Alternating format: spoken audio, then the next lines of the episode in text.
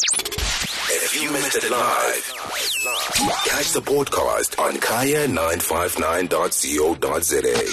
We probably need to put things into context uh, because you are a a key player within the education space yourself. Uh, and typically, when we see these kind of lists around schools, cost, education, we get flabbergasted by the costs. But what we do need to understand is that, unfortunately, the nature in South Africa is that uh, the private education schooling system does offer, um, I don't know, perhaps slightly better benefits, access, support, and opportunities than what we do see within our public schooling system. But maybe I shouldn't answer that question. I'm keen to get your perspective on it, just in terms of the lay of the landscape when it comes to education in South Africa.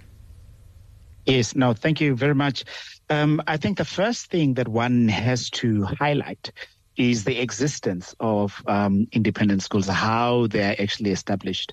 Um, they they um, they have a constitutional right to exist. It is contained on Section 29 of the Constitution, where it clearly explains that anyone, anyone can actually establish um, a private um, school at, at their own cost, right? Um, and then there are also different types of, of private schools too, because I think this is important to highlight too, because when you say um, private school and then you see the cost and, and, and everything else that a lot of people have been raging over, um, it, it's vital that we also say there are different categories of, of private schools. There are those that are subsidized, which means they receive some kind of funding from government. And then there are those that are non-subsidized, which means they just go it all by themselves. And within this whole category, um, the, the fee structure for, for, for these um, private schools is also different. There are those that sit at the highest fee category. They are called high fee schools. And there are those in the middle. They are called mid fee schools. And then there are those in the low fee category. And those ones are most likely to be the ones that receive some kind of government subsidy right? So I thought it is important that I highlight that first so that when people see the cost, um, as displayed in, in, in, in wide variety of media, um, that they actually don't get a shock of their lives because it, it's all about affordability, right? It's all about the, the, the, the quality of education that all three categories of, of, of these, these, these schools um, have you know, it, the fact that it's a low fee private school doesn't mean that it offers low quality. No, no, no. It simply means that in terms of um, affordability, right, in terms of uh, resources, because obviously the more or the higher the fees are, then the more resources become available um, to the school and to the learners, to the parents. So I, I thought maybe let me put that out as an introduction before we venture into various other issues of interest to you and everyone else. Yes, 100%. And I'm glad that you've done this, right? Because typically we just have uh, the one view of these uh, listed entities, ADvTECH, uh, um, as well as Curro. Uh, and we're well aware that they obviously derive a profit and they have shareholders to respond to. But I'm glad that you've given us an understanding of the tier uh, and the system and how it works uh, and how perhaps the quality of the education is not always translated in the cost. And maybe let's start there because in a market like South Africa where there's great levels of inequality, this is typically what often frustrates a lot of people from a social point of view. Uh, that uh, quality is often interpreted by uh, the quantity or, or, the fee that you pay. But given your background and having worked at uh, one of these particular private schools, I'm keen to get your understanding on um, just the, the perceptions that exist in, in a market like South Africa. Right. Um, in a market like South, South Africa, like you've mentioned before, because of the chasm that exists between the haves and the have-nots, um, it, it, it, I suppose it becomes fairly easy for us to then fall back into uh, the stereotype as, you know, private education probably offers the best and, and, and so on and so forth. Mean, mean, uh, the public education sector too, it has got um, schools that actually do offer quality education, right?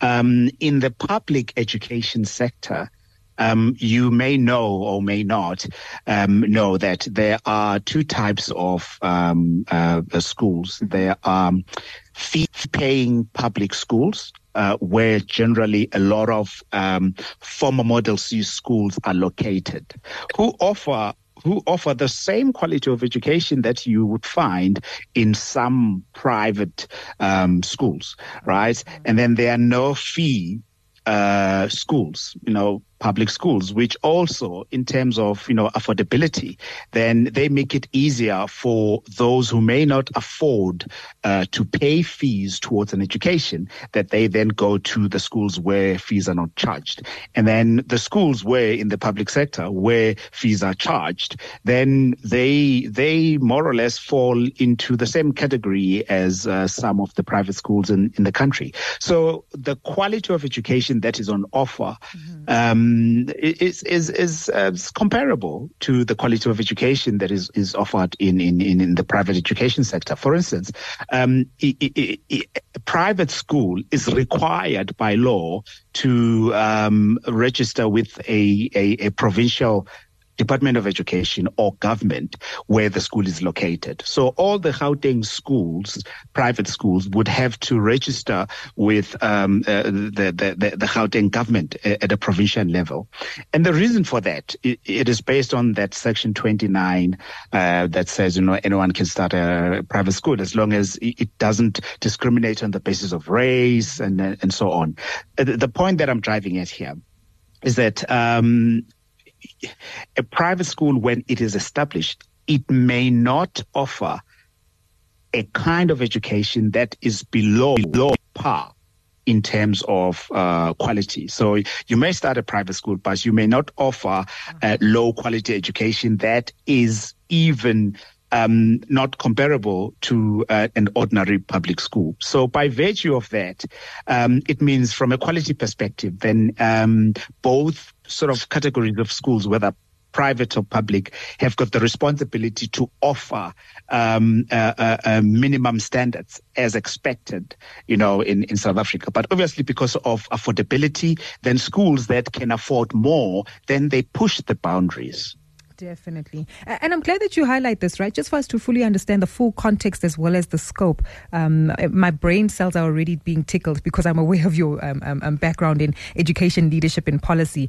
But these sometimes are, are, are not the reasons why some parents actually choose to take their school children to these particular institutions. A lot of the times, we're well aware not only is it uh, additional access to resources, extracurricular t- activities, a cultural fit, but they speak to a network, a network of uh, individuals who might continue to support them in their future, uh, access to families, to places and spaces um, that will essentially better position their children to a journey of success in life.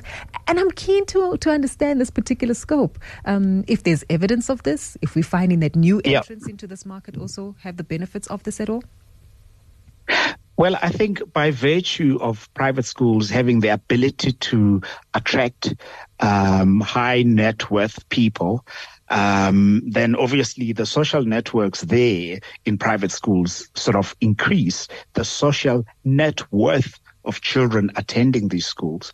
Because, because imagine your child going to the same school as um, a child of um, a CEO of a, um, a, multinational company, you know, um, and and they happen to be friends too. So chances are that when they graduate um, um, at, at, university or after matric, and they happen to be in the same social circles and spaces. So uh, the the the, the, the possibility of them sort of furthering their business interests you know, are very high because they would have been with friends that they had been with since grade not you know. So that aspect does uh, much of it is, is still a perception but um, it is the kind of perception that sort of interests a lot of parents um, from purely from from that point of view where you would want to send your child to a space where that will probably increase their chances for future economic success and good connections and social networks